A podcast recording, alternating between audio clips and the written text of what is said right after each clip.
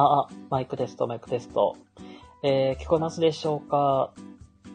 はい、えー、ということでね、すいません。えっ、ー、と、101、えー、ちょっとすいませんが、ちょっと、えー、端末の都合上、ちょっと立ち上げ直しさせていただきました。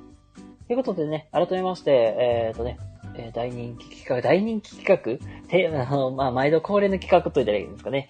えー、101やらせていただきたいと思います。はい。ということでね、えー、本日の101ゲストでね、ウッチーさんを呼びしまして、テーマでね、えー、今の教育、ね、今の子供たちに必要なことというテーマで、今日はね、やらせていただきたいと思います。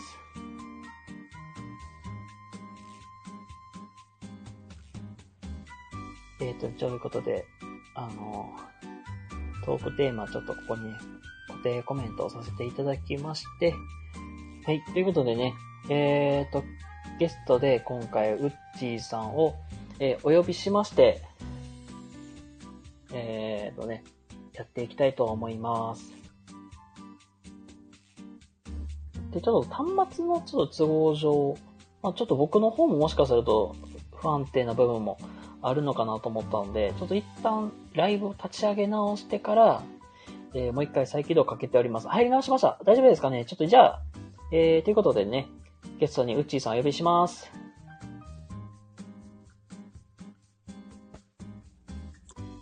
もし。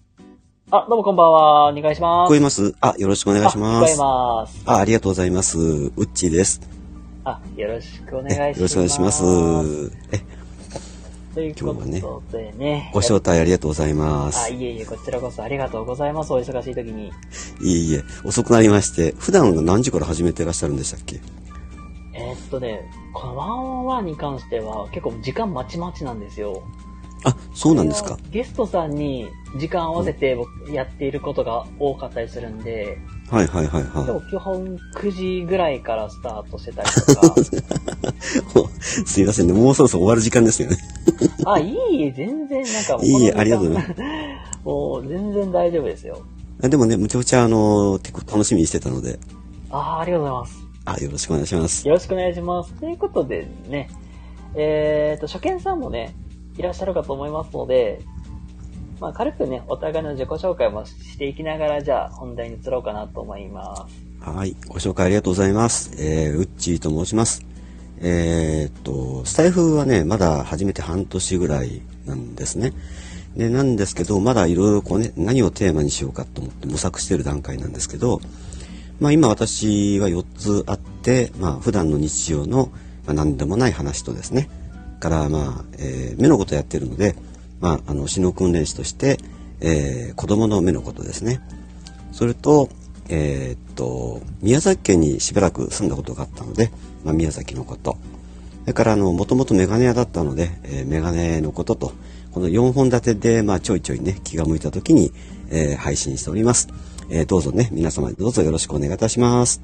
あ、ひとりんさんね、ごしょ、あの、ご挨拶ありがとうございます。よろしくお願いいたします。あ、はい。ありがとうございます。えー、私、シーリンと申します。26歳のね、えー、アラサー男子でございます。こんな感じでのんびりだらりとやらせてもらってますので、よろしくお願いします。お願いします。今日はね、なんか、あの、教育そうですね。教育のことね、いうことだったんですけど。はい。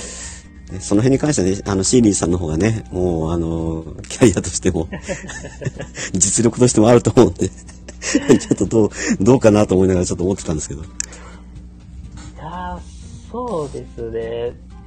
えっと、今、うっちさんは、え、死の、え、式の訓練士ですあ、そうですね。死の訓練士っていうね。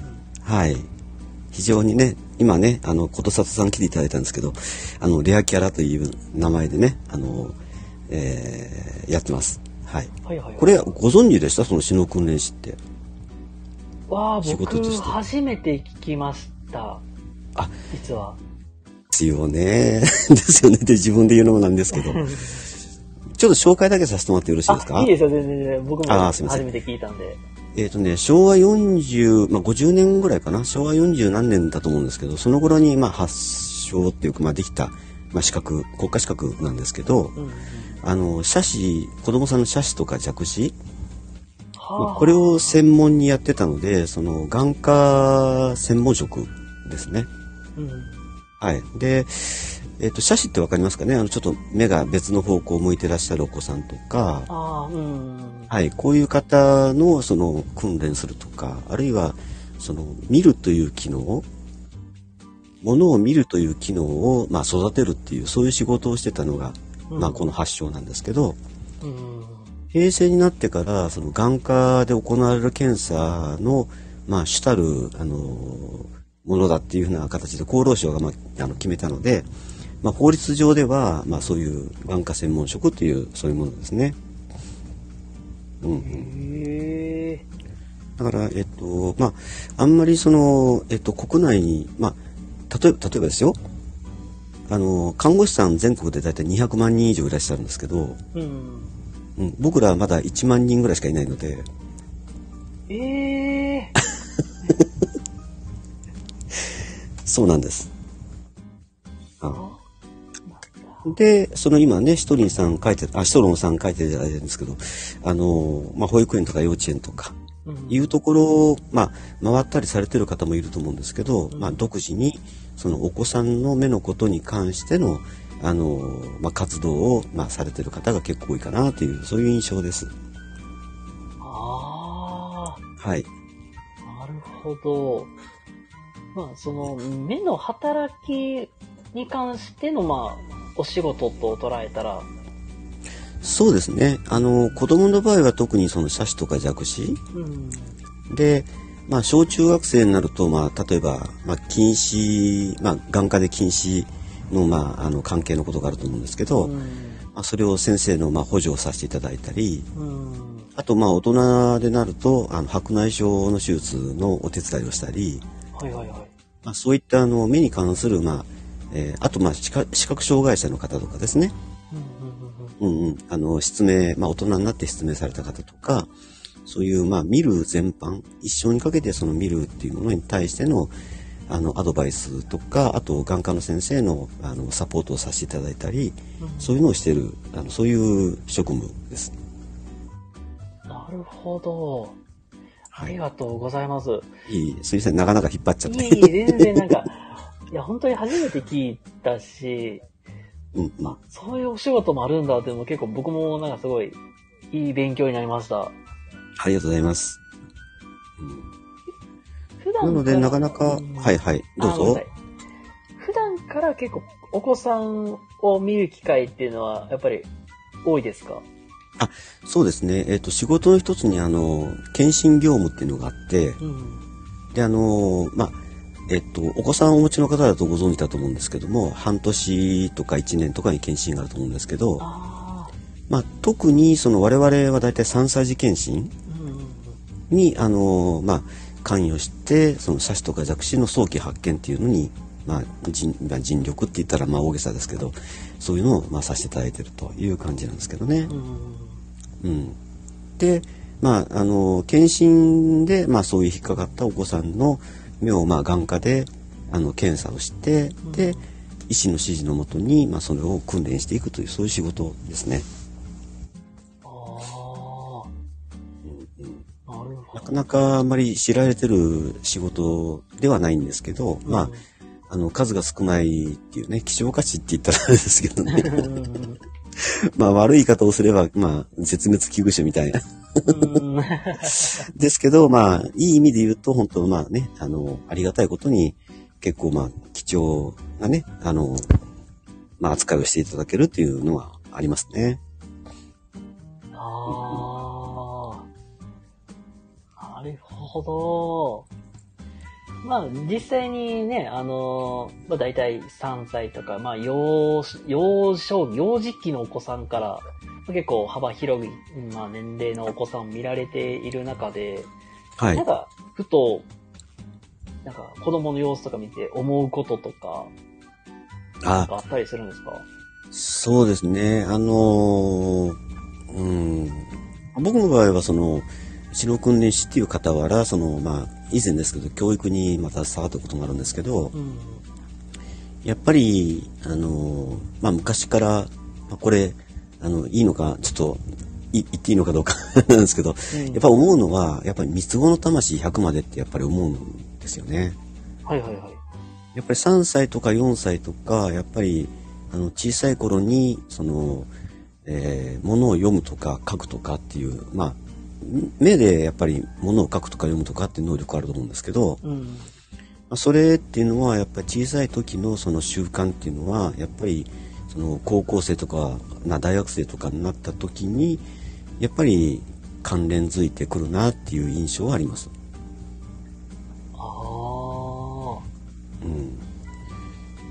かといってその斜視とか弱視とかっていうその目の障害を負ったお子さん。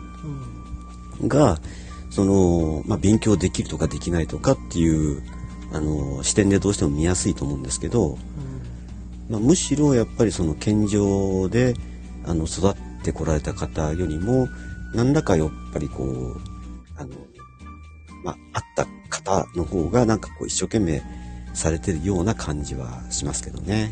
まあ、もちろん健常者の方でもあの勉強しっかりされてる方はやっぱいますけど、うん。そういう感じはしますね。うん、やっぱりそのお母さん方に聞くとやっぱりこうなんていうんですかねその、まあ、見るまあもともとはその目の訓練ってものを見ながらこう訓練させるんですよ。うん。まあ、例えばですね、えー、と視力なかなか上がらないっていう、まあ、お子さんがいたとしてうん。普通のお子さんの場合はね眼鏡かけるとバッチリ1.5とか見えるわけじゃないですか。うん。だけど弱視っていうのはそのまんまね弱い目と書くんですけど眼鏡かけたりしても視力なかなか上がらないんですね。ははい。で眼鏡なかなかかけても視力上がらないんですけどそれをその眼鏡とかそのいろんな形の方法を使って、まあ、視力を上げる努力訓練をさせるんですけどあ。その時にやっぱり絵本を使ったり文字とあのこう接する時間がやっぱり多い多くなるんですねどっちかというと。うん。うん、この文字が何て書いてあるとか、うん、ある訓練法の中では例えば新聞の中であのーねシーリンさんの「死」の文字を探してみようとかねはいはいはい。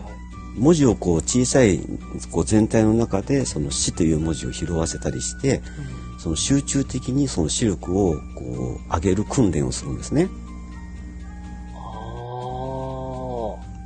でそれを例えば1日30分とか1日10分でもいいからっていうふうにやると机の上にやっぱり机でこう向かってる時間って結構長くなるじゃないですか。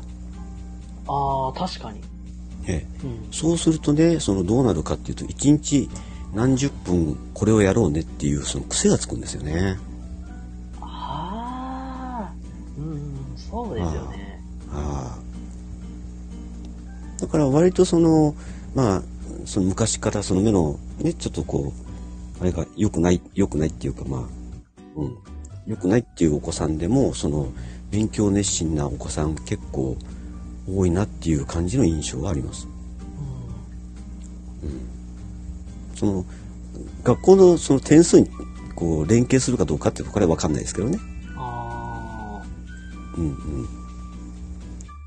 うん。だからそれをやっぱりその、まあ、小さい子供に接する時間、まあ、そういう検査とかで携わることがあってでそれがまあずっとそのそういうお子さんって結構やっぱりお付き合いがなくなるんですよ小小学校とか中学校高校とか大学とか、あ。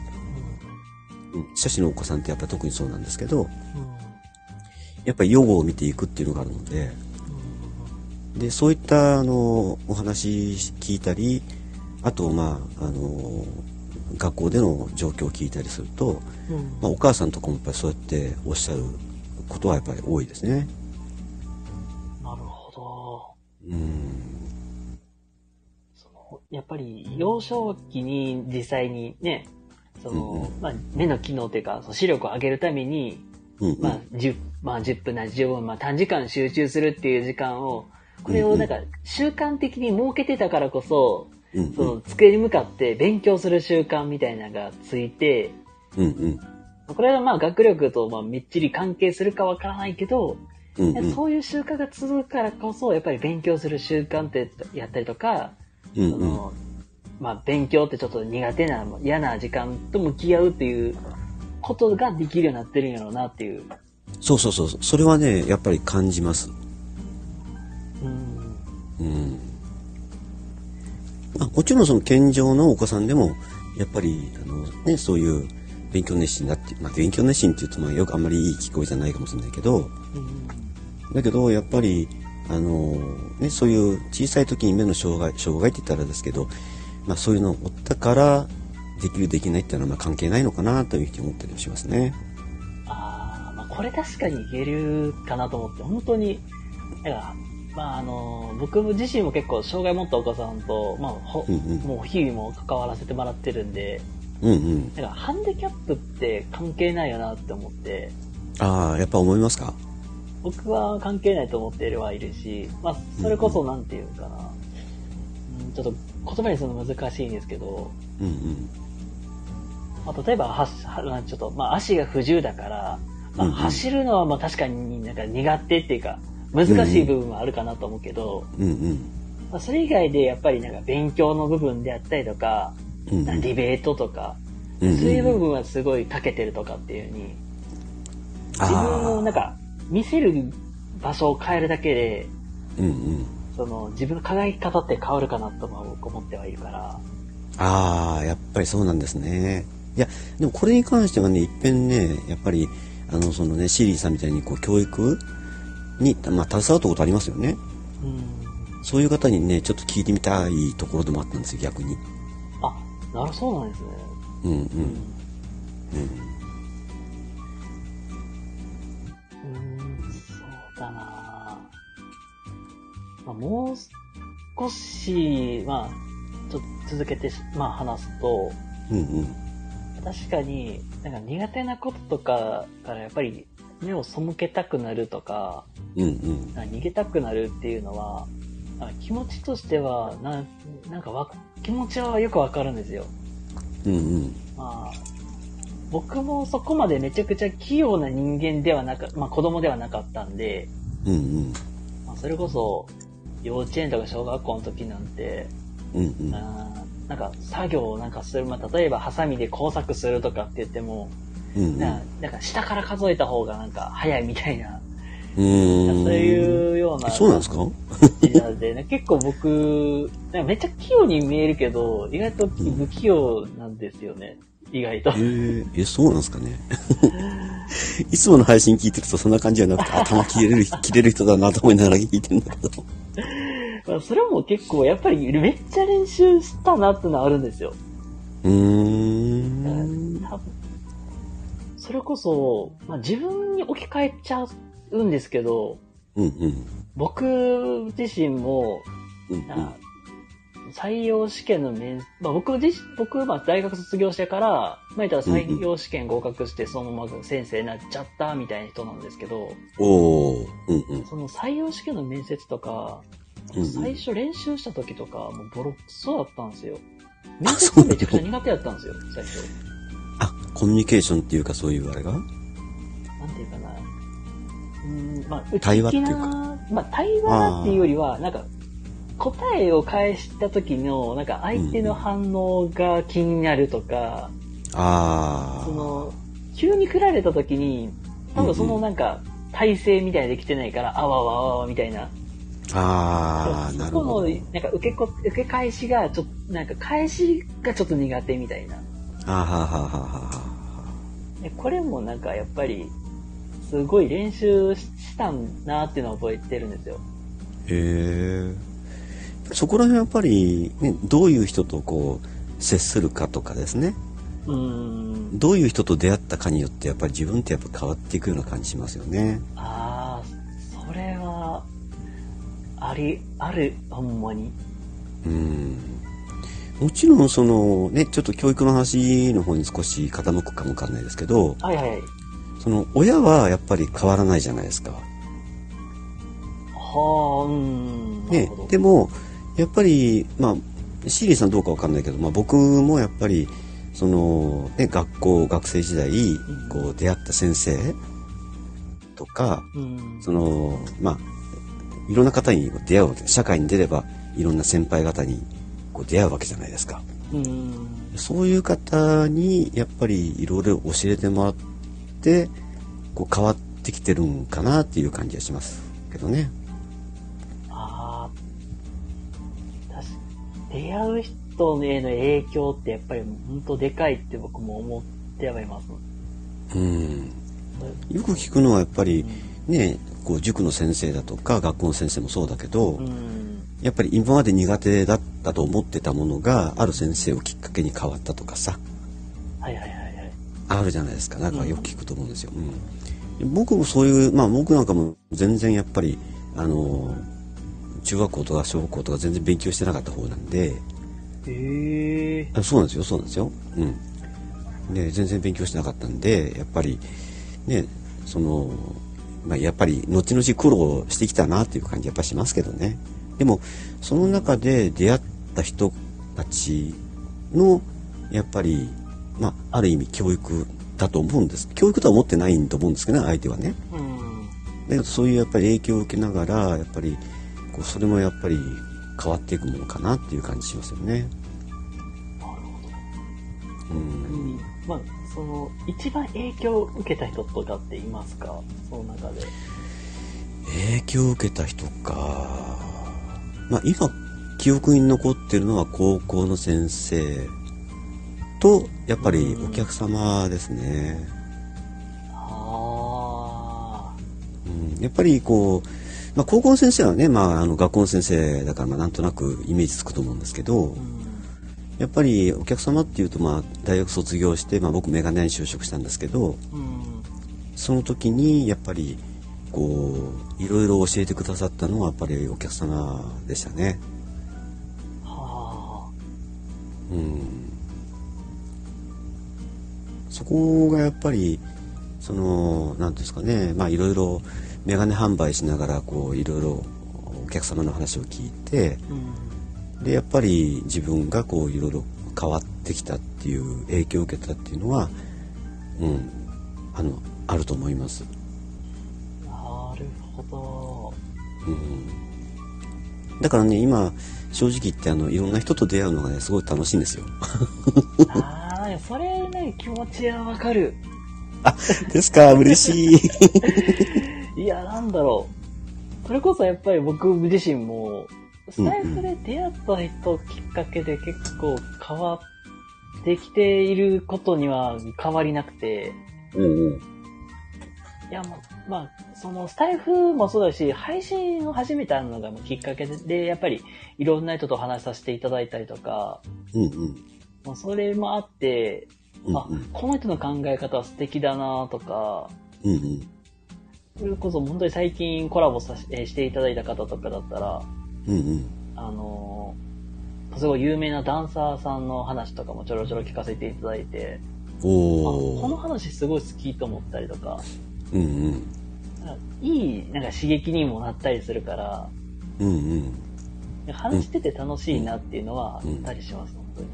そうですね。やっぱりそその中でやっぱりねシーリンさんとかまあ先ほどね26とおっしゃってたんですけど、はいはい。うん。僕なんかそのかける2ぐらいの年齢なんでうん。めちゃくちゃやっぱたくさんの方と出会ってきてるっていうのがやっぱり今の自分なのかなっていう感じはします。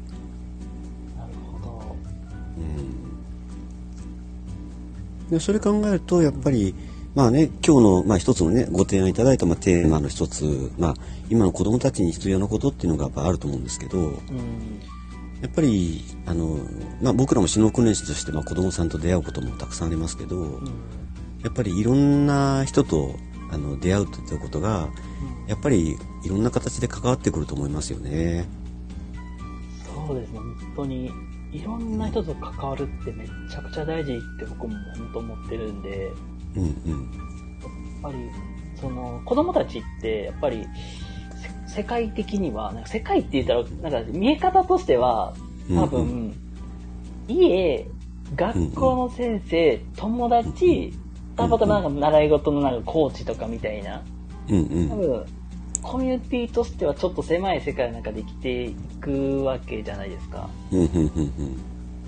で、実際にね、やっぱいろんな人と出会うっていうのもすごい僕は大事だなと思ってるはいるし、それこそ価値観も違う人ともいるいるわけだから、なんか、いろんな世界というか、いろんな人たちと出会う、なんか、なんかいい材料とかはあったらいいなって僕も本当、そこは思っています、本当に。だから本当にあの資格締めのその教科書としてのまあ教教育っていうのもあると思うんですけど、うん。だけどほらあのやっぱり昭和の時代ってさあのこうねおじいちゃんおばあちゃんたちと一緒に住んでとかうん。ね周りのご近所さんたちとなんか交流があってとかうんなんかそういう世界観っていうのが今まあ核家族になってきてこうなんていうのかなまあ都会っていうのはそれで普通だと思うんですけどうん。やっぱりなんかこうねその子供さんもやっぱり出会った人の数によってだいぶ随分成長するのかなっていう感じはしますよね。ああ、本当にそれは、本当に出会っていた人の数であったり、経験がものを言うんちゃうかなっていうのは、うんうん。あり得るだろうなって僕も本当思います。ああ。なんかそれをね、なんか、あのーなんかよくよく感じますね、僕はね。まあだから、その、もちろんそのね、教科書とか、その学力的にこう勉強し、まあ算数とか国語とか、やっぱり、あのーこう、まあ僕も子供の時めんどくせえな、こんなことやって何になるんだろうかと思ってたけど、でも、そういうのってやっぱり、あの、まあ、例えば僕らの資格の勉強もそうですけど、うん。この国家試験に通ろうと思うと、やっぱり教科書ちゃんと勉強してれば通る確率は高いわけですよね。うん。過去問だとか。うん。だけど、やっぱりそのコミュニケーション、そう、いろんな人と出会っていろんなものを得るっていうのは、教科書では得ることはできないものなので、うん。なんか今逆になんかそういうふうなのをその今のあの子供さんたちに、まあ、習い事でもいいしじゃなくてもそのいろんな人とのこう接点持っていただくとやっぱりなんかこうその子のあれが変わっていくような感じしますね。あうんーまあ確かに、まあ教科書だけじゃなくて、まあいろん、まあ接点をいろいろ持っていくことで、うんうん。で、まあ幅や経験も広がっていくんだろうなっていうところもうん。あったりするだろうけども、うん。それこそ価値観の違いとかも意外と面白かったりするなと思ってて、うんうん。そうねそうね。なんか僕たちの場合って、あうんうん。のやっぱり結構個性豊かなお子さんがまあ多いんですよ。へえうんうん。なんかわからんけど、物知り名人がいたり、なうんんかなんかなんかめ物知り名人がいたり、うんうんうん絵を描かせればピカイチめちゃくちゃ絵がうまいとか、もうなんか、マイワールド、どんな独特の世界観持ってる子供、お子さんまでいらっしゃったりして、まあ様々なありますね。なんか初めて、なんか、何こいつみたいな感じになるんですよ。そうそう。あのね、マニ、マニア系って言ったら失礼かもわからないけど、うーん。ね、本当この子マニアじゃないのと思うぐらい知ってる子もやっぱりいますもんね。ほんまにいます、本当に。そうそう。だから、でも本当にね、なんか、興味を持ったことをやっぱり伸ばしてあげるっていうのはすごくやっぱり大事なことかなと思ったりしますね。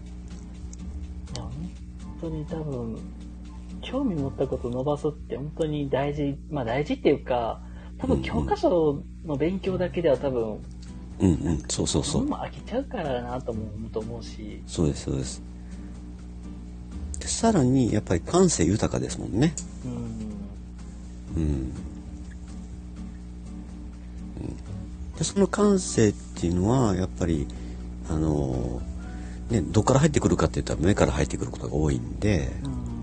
やっぱりね、人の目っていうのはやっぱりそういう面で言うとやっぱ大事かなと思ったりして、この仕事はやっぱ続けてますね。もちろん大人でもそうですけどね。うん。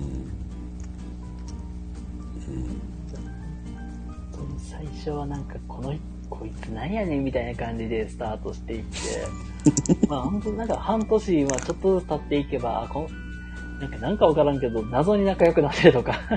はいはいはいはいはい、まあ、それこそやっぱり、その、まあそ、その子ってこういう感じなんだって理解が、まあ、うんうん。できて、できたからこそ、まうん。あ、進むんだろうなっていうのもあったりするんで、うんうん。実際なんか、習い事もいいし、なんか一つの接点をたくさん作ってあげるって、うんうんうんうん。それもなんか大事になるし、それって大人の役目にもなるだろうなっていうのは、うん、そう思いますね。うん、うん、本当そうだと思います。子供のまあ力だけではやっぱりできないんで、そこをうまいこそうそうそうとパイプ役になってあげるっていうのが、あ、そうそうそうそう、そうね、そうね。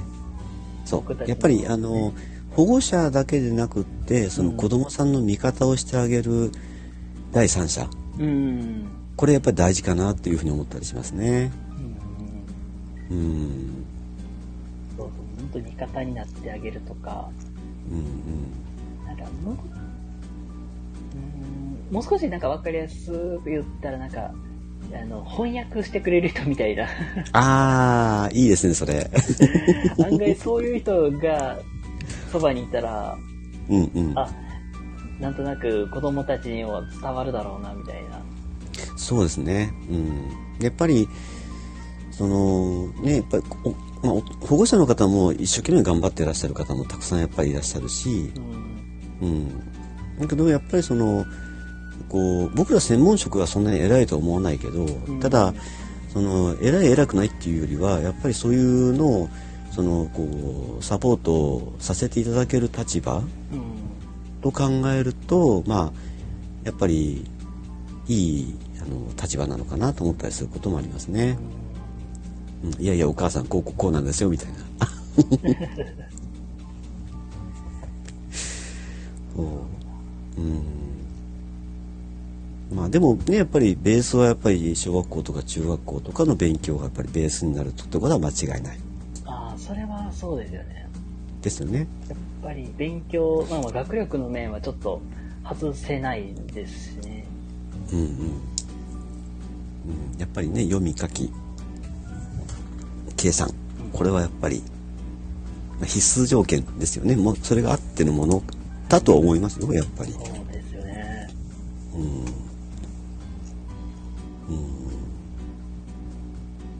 今はそのえっとだいえ今はそのお子さんたちって言ったらですけど、まあ、小児、まあ、児童学生そういった方々とこう接することってあるんですか？僕はメインが児童なんで、あなるほど。小幼児幼児期のお子さんと関わるっていうのは本当少ないですし、うんうん。それこそ学生になると数もう少ないかな。で学生はなんかワンチャンまあ実習、まあ実習生がまあたまに来たりすることもあるんで、うんうん。もしか、もしかしたら学生とは関わる機会っていうのはちょろちょろあったりするだろうなとは、あなるほどね。って思うんですけど、うんうんうんうん。うん。やっぱりす、ね、特特に学生さんの場合ですけどやっぱり、あのーね過去あのどういうふうにこう教育の面で育ってきたのかなって思ったりすることはやっぱありますけどね。うんまあ、もちろんねやっぱりあの自分がそんなあのべらぼうにあのいい 教育受けていい勉強してきてっていうわけではないけれど、ー、うん、うんうん。でもね、なんか、こう、なんとかこう、なんていうかな、興味、なんかのことにこう、興味持たせてあげたいなっていう感じはありますね。うん、うん。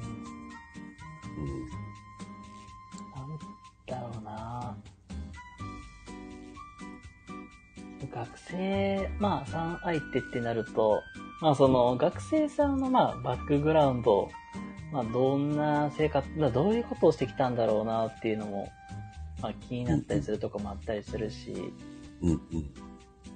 まあ、やっぱり、なんか教育系の人とかって結構真面目そうな方が結構多かったりするんで、うん、そうですね。かなかザ先生っていう感じあ そうそうそうそう。だからなかなかね、なんか、その、まあ実習であったりとか、まあ、うんうん。まあアルバイトとかで来てくれ、まあ来ていただいてる人とかって、なかなかく、まあ、深く関わる機会って少ないんで、うんうんうんうん。うんその人たち、その人のなんていうかな、人間、人間性って言ったらいいんかなってっていうのはなかなか掴むの難しいなっていうのは、うやっぱり時ん。間かけてかなと思ったりは。そうですよね。そうですよね。だから、本当に教育ってね、本当にこう、一つの、こうね、えっ、と、まあ、今回教育っていうのを、まあ、あったんですけど、うん。本当にね、すごく、あの、幅が広くてですよ。うん。ね、やっぱり、その先生とかによっても、やり方は違うし、考え方も違う。そうそうそう、本当に。うん。その中で、やっぱり、それぞれの人が、その同じベクトル、そのお子さん一人一人を、やっぱりいい方向性に導いていこうとするね。うん。うん。それはね、多分、あの、その教育に携わる方のみんなの同じベクトルは、あの、同じであってほしいなと思って思うし、うん。うん。まあ、それがね、やっぱり、どうなんだろう。まあ、一つ、あ、そうそう、もう一つお話聞いてみたいなと思うんですけど、あ、はいはい。よく教員って、やっぱ生育、生殖って言うじゃないですか。ああ、まあ言いますよね、本当に。うん。どうどう？なんか半分ぶっちゃけ話になってるけど。え、もうぶっちゃけ言うと、僕、え、教員も普通の人間だし、失敗することはある、あるからなっては思うんで、ああ、そうですね。まあ、それなりに、なんていうかな、その、うんなんていうかね、欲もあるし、なんかね、うんうん物欲とか、うん。食欲、まあ食欲っていうか、まあ、うんうん。それなりにまあ、普通の人人に人とは金銭欲とかね変わらないんでね。うんうん。うんうんそうですね。だからそう考えるとね、なんか、まあ、生殖っていうふうに言われたりすることもありますけど、なんか、そそれだけの先生ではなんか終わりたくないなっていう感じはしますけどね。だから、うん、まあ、なんていうかな、背中をまあ、見て育ってほしいみたいな。ああ、いいですね。その表現。あもなんか、これはもう最近、なんか、あ、なんか、腑に落ちた話があって、うんうん。それこそやっぱり、なんか、教育って何の、まあな、教育っていうか先生ってどういう、何のためにあるのかなっていう話をね、うんうん。まあ、き、まああの、聞かせていただく機会があって、おね、そこで結局でね、あの、聞いた答えが、うんうん。まあ学力じゃなくてやっぱりその背中であったりとか、その、あそのまあ、あ、なるほど。なりのなんか生き方みたいな、うんうんうんうんその、ん内容はまあ忘れちゃうけど、うん。うんうん。なんか、こんな先生いたな、みたいな。ああ。そういう、なんか、うん。人として、今、生き方みたいな。なんかこういうキャラクターみたいな。うんうん。なんかそういう感じ、なモデルににななったらいいんじゃないみたいな。そうそうそうそうそうそう。うん、それはね、すごくよくわかります。こう、よく教育ではね、お話聞くんですけど、うん。なんかね、こう、すごく、あの、印象深い先生がいて、その先生がいたから私は、こう、教員の道をっていうふうにこう、言われる方が過去いていたんですよね。あー、すいません、僕です。そうなんだ。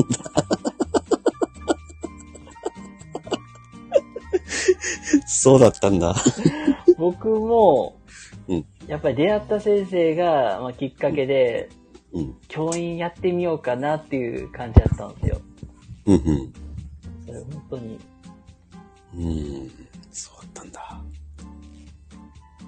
それもね、やっぱりね、ありだと思いますよね。本当にありがとう。本当にもう。やっぱり、その自分がまあ、してもらって嬉しかったからこそ、やっぱり、なんか恩返しというか、うんうん子。供たちにもこうしてあげたいなとか、うんうん。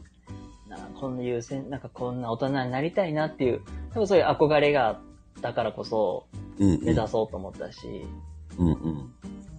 うん、まあそれもあるから、多分今の仕事を、まあ、続けてこられてるんだろうなっていうのは、うん。あるんですよ、本当に。ああ。絶対それありますよね。何の仕事もやっぱりそうだけど。うん。うん。だから、まあ、その教育に、まあ、携わってた時うんもそうだし、やっぱり、そのね、こう、まあ、死の訓練士っていう、そういう、まあ、仕事をその病院で、その患者さんとかお母さん、お父さん含めて、そのお話ししてる時に、うん。でやっぱり、その、こう、この仕事を目指してみたいなとかね、うん。思ってもらえるようなお子さんがいてもいいのかなと思ってね、うん。思ったりはしますしね。それはね、その教員だけじゃなくて、もう、なんだってやっぱそうなのかなっていうふうに思ったりしますよ。ぱまあ憧れでね、ななんか警察官になりたいとか、はいはいはいはい、はい。みたいな、そんな感じでいいんですよねっていう。あ、そうそうそうそうそうそうそう。まさに夢ですよね。うん、本うん。そうですね。だこう、そう、そう、こんな大人じゃなくてもいいと思うんですけど、やっぱり、あ、なんかそのね、そういう憧れってやっぱり、あの、こう、そういう目で言うとね、やっぱり野球選手だとかサッカー選手ってやっぱすごいなと思いますもんね。いや、本当にすごいなっていそれは思うんですよ。うんうん。だってほんの一握りの人物、人物って言ったら、ほんの一握りの人しか、やっぱり、プロのアスリートにはなれない。そうそうそうそうそうそうそうそうそうそうそこには多分、なんか辛いこともあったりとか、地道な練習を積み重ねてきてるからこそかなって。うんうん。でもあれだけの人気あるわけでしょ？うん。将来、将来になりたい仕事の第1位とか第2位とやか。っぱありますよね。なんか YouTuber とかそうじゃないですか、本当に。はいはいはいはいはい。そうそう。ねまあ最近できた新しい仕事って言っていいのまあ仕事なんだろうけど。ね。うん。うん。やっぱそれだけのやっぱりインパクトを与えてるんでしょうね。まあ絶対ありますよ。うん。だからそう考えると、そのね、やっぱり、その、まあ教員、教員、教員側としてもやっぱりその、いろいろ教えるだけではなくて、プラスアルファの要因。まあでも、本当にね、小学校とか中学校とか高校の先生って本当に大変だろうなと思って、うん。うん、思いますけどね、本当に。当になんか部活動もあるからこそ本当大変だろうなって。ああ。見てそうねて、ああ、もう疲れ様って言いたくなっちゃいますね。あ、それはね、思います。うんうん。僕は、あの、ね、大学の教員やったことがあるんですけど、あ、へえ。はい、大学の教員やったことがあるんですけど、まあ、うん大学の教員って、まあ、ご存知だと思いますけど、教員免許なくしても、あの、雇ってもらえるので、うん。うん、まあ、特殊な世界なのかなっていう感じはしますけど、うん、またそれはね、やっぱりその義務教育的なところと、その、まあ、大学とか専門学校とか、そういうなのとまたちょっと違った感じだと思いますけどね。うん。なかなか、こう、あれも、変わってさ、まあ、大学の先生も結構変わってる人多いですからね。まあ、なんとなく確かにわかりますよ。あ、わかりますか？それこそ、ね、だって、自分の場合、結構国際大学とかやったんで、外実際にネイティブの先生とかの授業、何回か受けたことあったりとかして、はいはい。で、なんか成績の付け方とかもようわからんような感じとかだったりもあったりして、あー、もう確かに。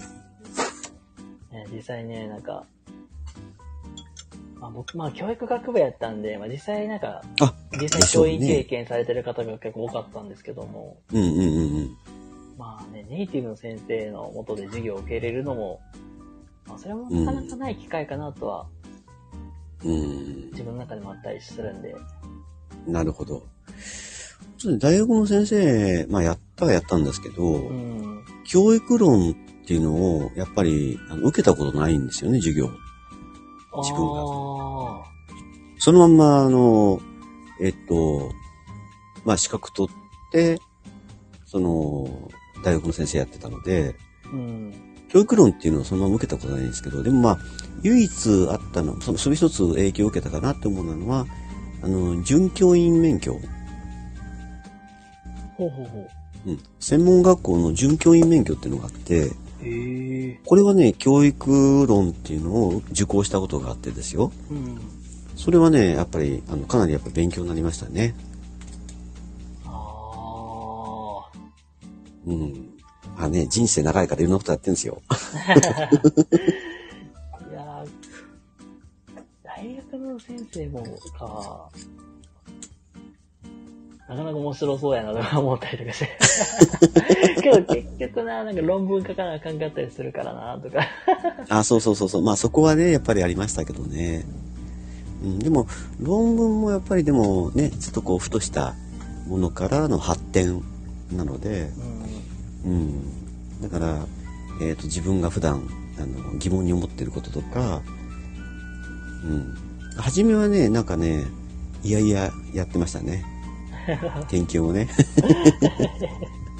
だけど、ハマり始めるとやっぱハマるんですよね、やっぱりね。ああ、そうなんですね。ああ。だから、あれはあれでね、なんかいろいろ、こう、こう、未知、未知なるものっていうか、まあ、新規性っていうんですけど、新規性とね、うん。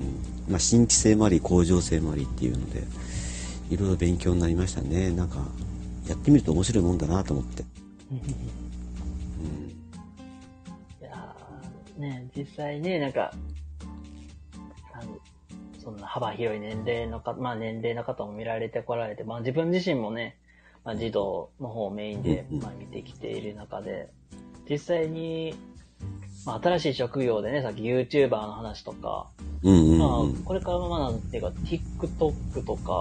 だいぶ出てきて、最近になっては、もう AI がもう活躍する、まあ世の中になってきた中ですけども、うんうんうん。まあ、本当になんか今の子供たちに、まあこれから生き抜く上でなんか必要なこととか、うんうんなんか絶対こういうのいるよな、みたいなってあったりしますか？僕はやっぱり感性ですよね。あ、感性ね。はいはいはい。うんやっぱりその、まあ、こういう仕事してるからですけど、まあ、例えばですよ、うん。まああのよくこの話はよく出すんですけどで視力例えば近近視であの視力弱いとねで、まあ、視力0.3とか0.2とかでもあの眼鏡かけてないお子さんもやっぱりいらっしゃるわけですよ。うん。ね、でそういう方とその保護者の方が例えば東京ディズニーランドとか行ったと。うん。ね。で、やっぱ保護者の方が、あそこに、あ、ミッキーさんあそこにね、ちょちっちゃいけどいるよね、とかって言っても、お子さんはやっぱり0.2とか0.3なので、うん。どこにいるのみたいな感じになっちゃうわけですよね。ああ。うん。でも、やっぱり、その、まあ、メガネは確かにかけさせたくないっていうお母さんとかお父さんとかやっぱりいらっしゃるのも現実です。うん。で、そのお気持ちもわかるのもわかります。うん。だけど、やっぱり、その、まあ、ミッキーさん、まあ、ディズニーとか行って、一緒にこう、保護者の方と楽しんでいただく。うん、あるいは、その、綺麗な花とか、空を飛んでる鳥とかですね。そういったのを、こう、一緒に、こう、保護者の方と楽しんでいただけるっていうのは、やっぱりその感性っていう面で言うと、うん。やっぱりすごく大事なことかな、というふうに思ったりします。うん。うん。あのまあ、見て一緒に楽しむとか、そうそうそう。なんか、あ、これ綺麗だねっていうのを一緒になんて喜ぶみたいな。そうそうそうそうそうそう。自然の赤とか青とか黄色とかっていうのを感じながら、やっぱりこう、うん。まあ理想かもわかんないですけどね。でも、なんか大事なことかなと思って思ったりはします。うわぁなんかそ、なんかそこの意見に関してはすごい共感できる部分もあって、おー、ありがとうございます。なんか、その、まあ、一緒に楽しむとか、まあ、楽しいとか、嬉しいとか、うんうん。そういう、まあ、感情とかを表現するって本当にめちゃくちゃ大事かなと思ってて、うんうんうんやっぱりね、その AI とか、うん。うんうん。その、まあ YouTuber とか、まあいろいろ出てきてる中で、うんうん。多分なんか人間らしく振る舞う姿って、うんまあ、本当に重要だなって僕は思ってて、もうそこだと思いますね。僕はなんか、ね、その初めに、あの、こうね、お便りいただいた時に、うん。やっぱり一番必要なことっていうのは、やっぱりそのコミュニケーションとか、その感性だとか、やっぱりそこの部分、どう表現するかとかですね。なんかそこを、そこをやっぱりぜひね、やっぱり、まあ別に音楽でもいいしう、ん絵でもいいし、うん。写真でもいいし、うん。うん。うん。昔、あの、昔っていうかちょっと前にいたんですけどね、あの、子供にこうカメラ持たしてね、うん。で、子供のその目線でこういろいろこう写真を撮らせるとはいう、あの、保護者の方がいらっしゃったんですよ。あ。へえ。これね、あの、面白いなと思いました。は例えばね、その、子供って我々と当然身長が低いわけじゃないですか。あ。あ、そうですね。はい。ということは、見る世界が大人とはちょっと違うんですよね。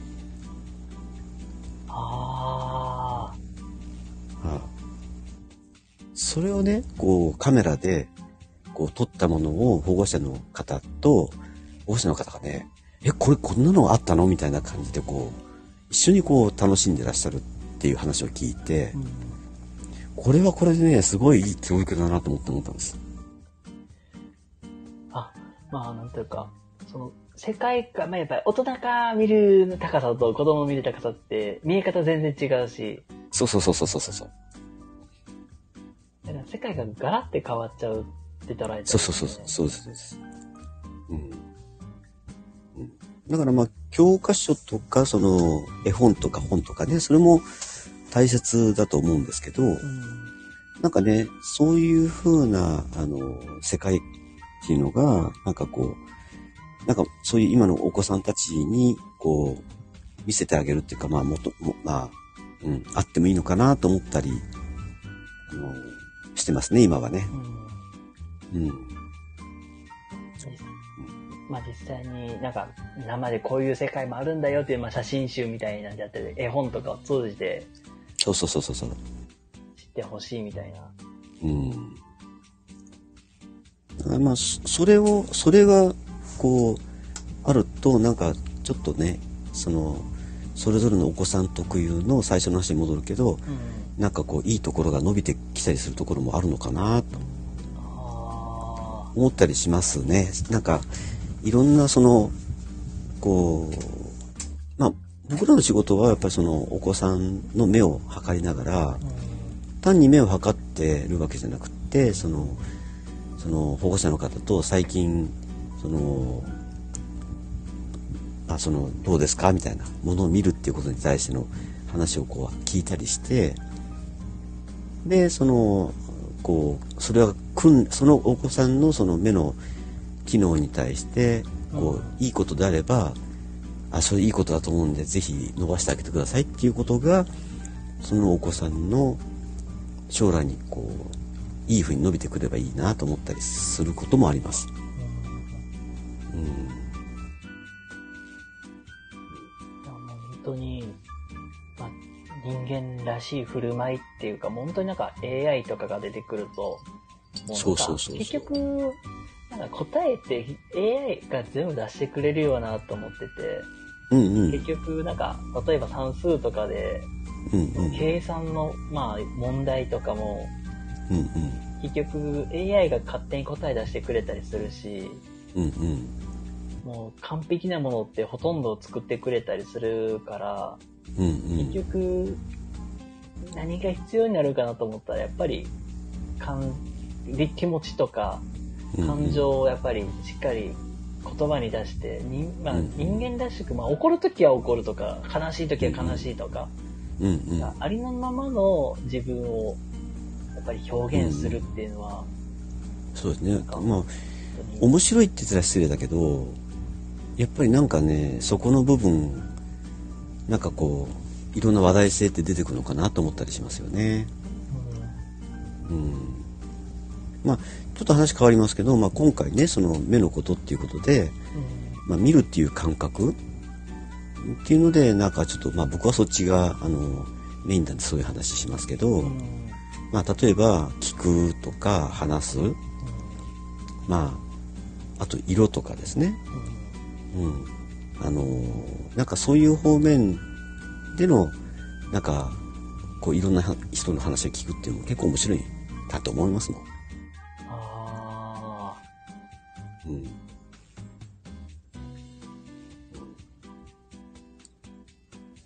やっぱりその、まあ、いいろんな分野というか、うんうん。目で見るだけじゃなくて、うんうん。耳で聞いたりとか、そう、喋るとか、うん、食べるとか、なんかそういうなのも、やっぱり、その、まあ、ある意味その教育と考えれば教育なのかなと思ったりすることもありますけど、なんかそういう中でね、うん。あの、なんかいろんなね、自分もやっぱりいろいろこう学ぶとっていうことも結構多いし、うん、うん。あの、そもそもね、さっきあの、来ていただいてたことさとさん？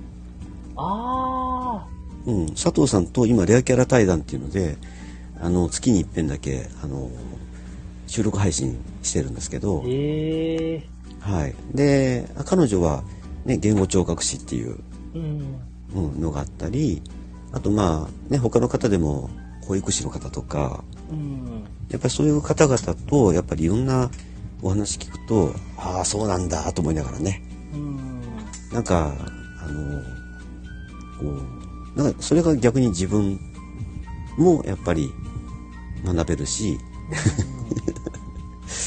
うん、いいのかなと思ったりあのしますけどね。なるほど、なんか、本当になんか、言語聴覚士さんから見る世界観と、全然、うんうん多分見え方絶対変わってくるだろうなっていうのは、確かに思ったりするんで、いや、逆になんか話してみたいなっては思いました、本当に。うん。いや、本当ね、あの、すごい方ばっかりですよ。本 あの専門職の方ってね。うん。それはまあ、ちょっとね、まあ確かにマニアックでもありますけどね。本当マニアックっちゃマニアックですもんね。言語聴覚士さんも。そうですね。ちなみにね、言語聴覚士さんは、今、指導訓練士はね、全国に、まあ、資格を取った人がだいたい1万7千人ぐらいなんです。うん。言語聴覚士さんはね、だいたいその場合の3万3千人ぐらいなんです。あ、おー。だから、こちらもね、その、レアキャラっていうことで、あの、レアキャラって言うと失礼かもわからんけど、それであのね、えっ、と、ことさとさんとのレアキャラ対談っていうので始めたんですよね。なるほど。うん。あの、もしよかったら声かけてあげてください。はい。まだ声かけてみます。ありがとうございます。いえいえ。まあちょっとね、余談になっちゃいましたけど、でもまあ、うん、いっぱいね、なんか、あの、ちょっとね、本来のそのシーリーさんがこう、持ってらっしゃって、その教育の話とちょっと違う内容かもわかんないですけどね。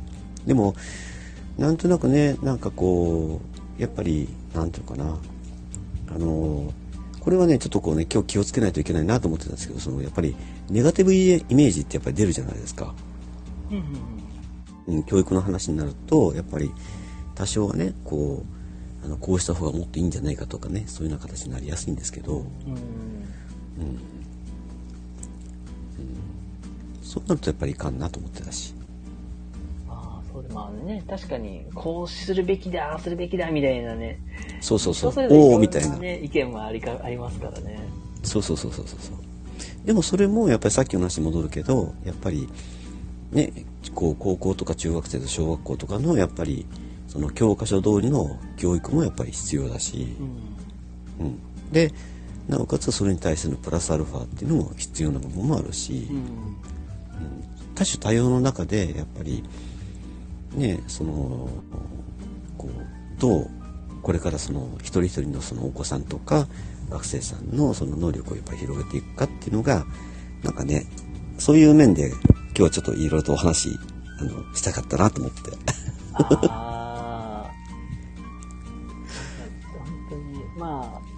分野がまあ違う人と話していく中で、多分見え方であって感じ方とか、まあ、それこそ、まあ教育の捉え方って多分バラバラに違う部分もあるだろうし、まあ似てる部分もあったりするし、で、まあやっぱり価値観はそれぞれ、まあ人それぞれ違うかったりするんで、うんそうねそうね。まあやっぱりその中でやっぱり、うん、まあ本当に子供たちにもやっぱり教えたいというか、うんうん。これから学生さんたちとまあ、触れ合っていく中で、ぱりうん伝え方ってめっちゃ大事だなっていうのも、うんうん。それこそ、まあ、うーん、国語力って言ったらいいかな、その言葉うんうん。をどう上手に伝えるかっていうのも、うんうん。ここもすごく大事になってきたりするなって僕の中では思ってて、これからやっぱり結構やっぱり大事になってくるんじゃないですかね。まあ、本当めっちゃ大事になってくるなと思うし、うん。それこそ、あのー、チャット GPT さんとかをね、うんうん。まあやっぱり使う機会って増えてきて、まあ、うんうん。今も実は僕の iPhone の中にチャット GPT さんを入れてまして、おうはいはい。これもね、ちょっと遊びでいろいろね、試しにいろいろ使ってみたりするんですけど、うんうん。やっぱりこれも伝え方がへ 下手だったりとか、分かりにくかったりしたら、正確な答えで出してくれないんだなっていうのを、そこはすごい勉強になってたりするんですよ。ああなるほどね。だから、まあ、AI に、まあ、教え、まあ、なんか伝えるやり方と、多分、生身の人間に伝えるやり方って、うんなんかさほど変わりはないのかなと思ってて、うんなるほど。あやっぱり伝え方がめっちゃ大事なんだろうなっていうのはあ、そうですね。昔ねちょっといじめてやろうと思ってですよ。昔昔っていうかちょっと前ですけどね、うん。例えばね、その、名古屋で、何々、ラーメンの美味しいお店を教えてください。どこがいいですか？みたいな感じでやると、うん。まあ、ちゃんとねいろんなデータの中から出してくるわけですよね。うん。じゃあ僕は辛いのが苦手なんだけど、その、辛いのが苦手っていうことを考えた上で、どの程度が辛いと感じるか、それをもとにして、あの、教えてくださいって送ったんですよ。ほうん、僕の辛さはあなたわからないんだけどそれをわかわか想定した上で送ってくださいって言ったらやっぱりあの辛さはその人によって感じが違う違うのでう。うん。なかなか難しいですって聞きましたけど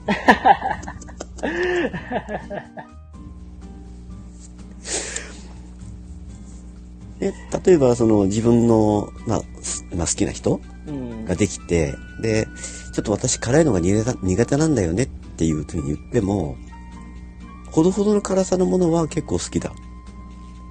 やっぱその感覚とか感性っていうのは、やっぱり、その人その人でないと計り知れないものがあるんだろうなと思っていじめちゃったんですね。あー、確かに、は辛いの苦手言ってって、もう本当に辛いのが苦手かもしれないし、い。そうそ中辛のカレーは食べれるけど、う。そうそう。辛口のカレーはちょっとダメみたいなね。そう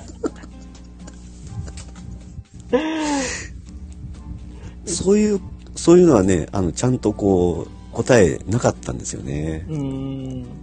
うん、だからやっぱりそこにこうそれをねいやそれそこにこうあのそこにこう我々の存在価値っていうのはやっぱり見出せるのかなと思って、うん。うん、表現力だとか相手を察するとか、うん。うん、やっぱりそこなのかなと思ったりしました。まあ、なんていうか、言葉で表現できない、基本感性的な部分とか、まあ、感覚的な部分は、まあ、やっぱり、生身の人間でが、表しか表現ができないわけですもんね。そうそう同士の同士のものね。うん。で言う、ね、聞くじゃないですか例えば例えばですよあの引っ張っちゃってあれですけど例えばココイチで何からぐらいまで食べれるとか、うん。ね、こう何々こう食べて食べたことあるとかっていろんな情報を仕入れた上でその人の個々のデータベースっていうのを自分の中で作ってうんうん。でで今度これを食べに行こうかなと考えたりするわけじゃないですか。ああ、そうですね。はい、そこはやっぱり GPT とかに頼れない部分ですよね。あ、そこはもう絶対そうですね。ですよね。だからそこがね、やっぱり、あの、これからの求める教育論なのかなと思ってますけど。だから、うまいこと、落ち着きましたね。ありがとうございます。いや、もう、結構本当に1時間お話ししていく中でね、結構、あの、今日のテーマというか、今の子供たちにね、必要なことって、やっぱり感性的な部分とか、まあ人間らしい振る舞いですね。なんか感性的な部分、うんうん感覚的な部分とかって、やっぱり AI とか、うんそういうので表現できないよねってなって、まあ、やっぱりこれはできるのは人間ならではのそうね。であるし、うんうん。伝え方っていう部分もあるし、うんうん。で、まあ、あとは、まあ、いろんな価値観、やっぱりね、あの、先ほど言ってたことさとさんとかうんうん。が見る、まあ、世界観とか、ウッチーさんの見る世界観と僕の世界見る世界観って、まあ、似てるようで若干違うかったりする。いや違って当然ですもんね。ね、本当に違ってて当たり前かなとは思う。そうそうそうそうそうそう。うん。で、まあ、こうやって言葉で交わすからこそ、あ、互いの価値観理解をができたりとか、うん。あ、こういうことなんだなって実際、なんか、学ぶこともできたりって。うん、そうですよね。でもこれね、やっぱりこうやってね、スタイフができて、こういう新しいシステムができたからこそ、まあ、こうやってシーリンさんと話す機会もできたわけじゃないですか。そうですね。だからそれはそれでね、やっぱり、その GPT もそうだし、新しいシステムができるっていうのは、これはやっぱり受け入れてもいいなと思うところもありますよ。本当に、うん。まあ確かに、受け入れてもいいなぶっていう部分ではありますもんね。便利な部分と言ったらいいか。あ、そうそうそうそうそうそうね、そうね。うん。っていう感じでね、まあ1時間ほどね、お話しさせてもらいまして、はいなんか、もう、なんかあっという間の、あほんまにあっという間ですね。ありがとうございます。いや、なんかね、またちょっともうなんか、またテーマっていうか別の話題でね、またお話もできたら全然嬉しいなって。ありがとうございます。あの、多分に漏れずというか、あの、いろんなことを、まあ、経験させてもらえたので、今までね。うん。だから本当、いろんな、あの、ことでね、またちょっとこうやってね、あの、コラボさせていただけたらありがたいなと。僕でもあんまりコラボライブあんまりしないんですよ。あ、そうなんですね。はい。あの、えっと、特にね、こういうライブでやってるっていうのはほとんどなくてですね。へえ。うんさっきのあの、ことさとさんとも収録ライブだしう、ん。うんほとんどさせてたことないんですけど、うんでも今日ね、すごく話しやすく、あの、話させてもらってありがたいなと思いながら。いやいや、ありがとうございます、本当に。またなんかあの、別のテーマで、あの、何でも、何でもって言ったらだけど、なんか、まあ話してみたいなってことがあったら、なんかちょっとね、お声かけていただけたらありがたいなと思います。はい、ありがとうございます。はい。で、またね、あの、まあ今聞いてらっしゃる方も、まあこれね、えっ、と、アーカイブ残されるんですかね？ア。ーカイブ残します。あ、そうですか。ありがとうございます。まあね、えっ、と、覗かれる方もいらっしゃったらね、あの、まあ、えっ、と、僕の配信もね、ちょっと聞いていただけるとありがたいなと思いますし、あの、またね、ことさとさんともね、あの、してるのも、ことさとさんのところにあるんですけど、うん。うんうん、僕のところには残ってないんですけどね、あの、そういうアーカイブあれば、レアキャラ対談、あの、よかったら、ちょっと宣伝しちゃいましたけど、あ、いえいえいえ。また声かけてください。あ、ありがとうございます。ありがとうございま。す。じゃあ皆さんね、これで私は失礼します。はい、ということで、ありがとうございました。いいえ、とんでもないです。じゃあ降りますね。はい。はーい、失礼します。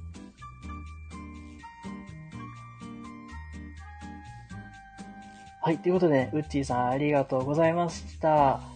はい、ということでね、えーと、リスナーの皆様、そしてウッチーさん、本当にね、1時間10分ほどですがね、本当の長い時間お付き合いいただきありがとうございました。はい、こちらのね、えーコラボ対談企画101ではですね、えーゲストさんをお呼びして、あの、大体これくらいの時間でね、あのゲストさんといろんなことをお話ししていきたいという、そういう企画となっていますのでね、また、あの興味ある方とかいましたら、ぜひぜひ、あのご連絡いただけたら嬉しいなって思います。はい。ということでね、今日はね、ウッチーさんと今の子供たちに必要なことっていうテーマでね、お話をしていきました。ということでね、ほんと夜分遅い時間ですかね、お付き合いいただきありがとうございました。こちらのね、アーカイブ残しますのでね、また聞いてない方とかいらっしゃいましたらよかったら聞いてみてください。ということで、えー、以上、101ゲストでウッチーさんでした。それでは皆様、おやすみなさい。バイバイ。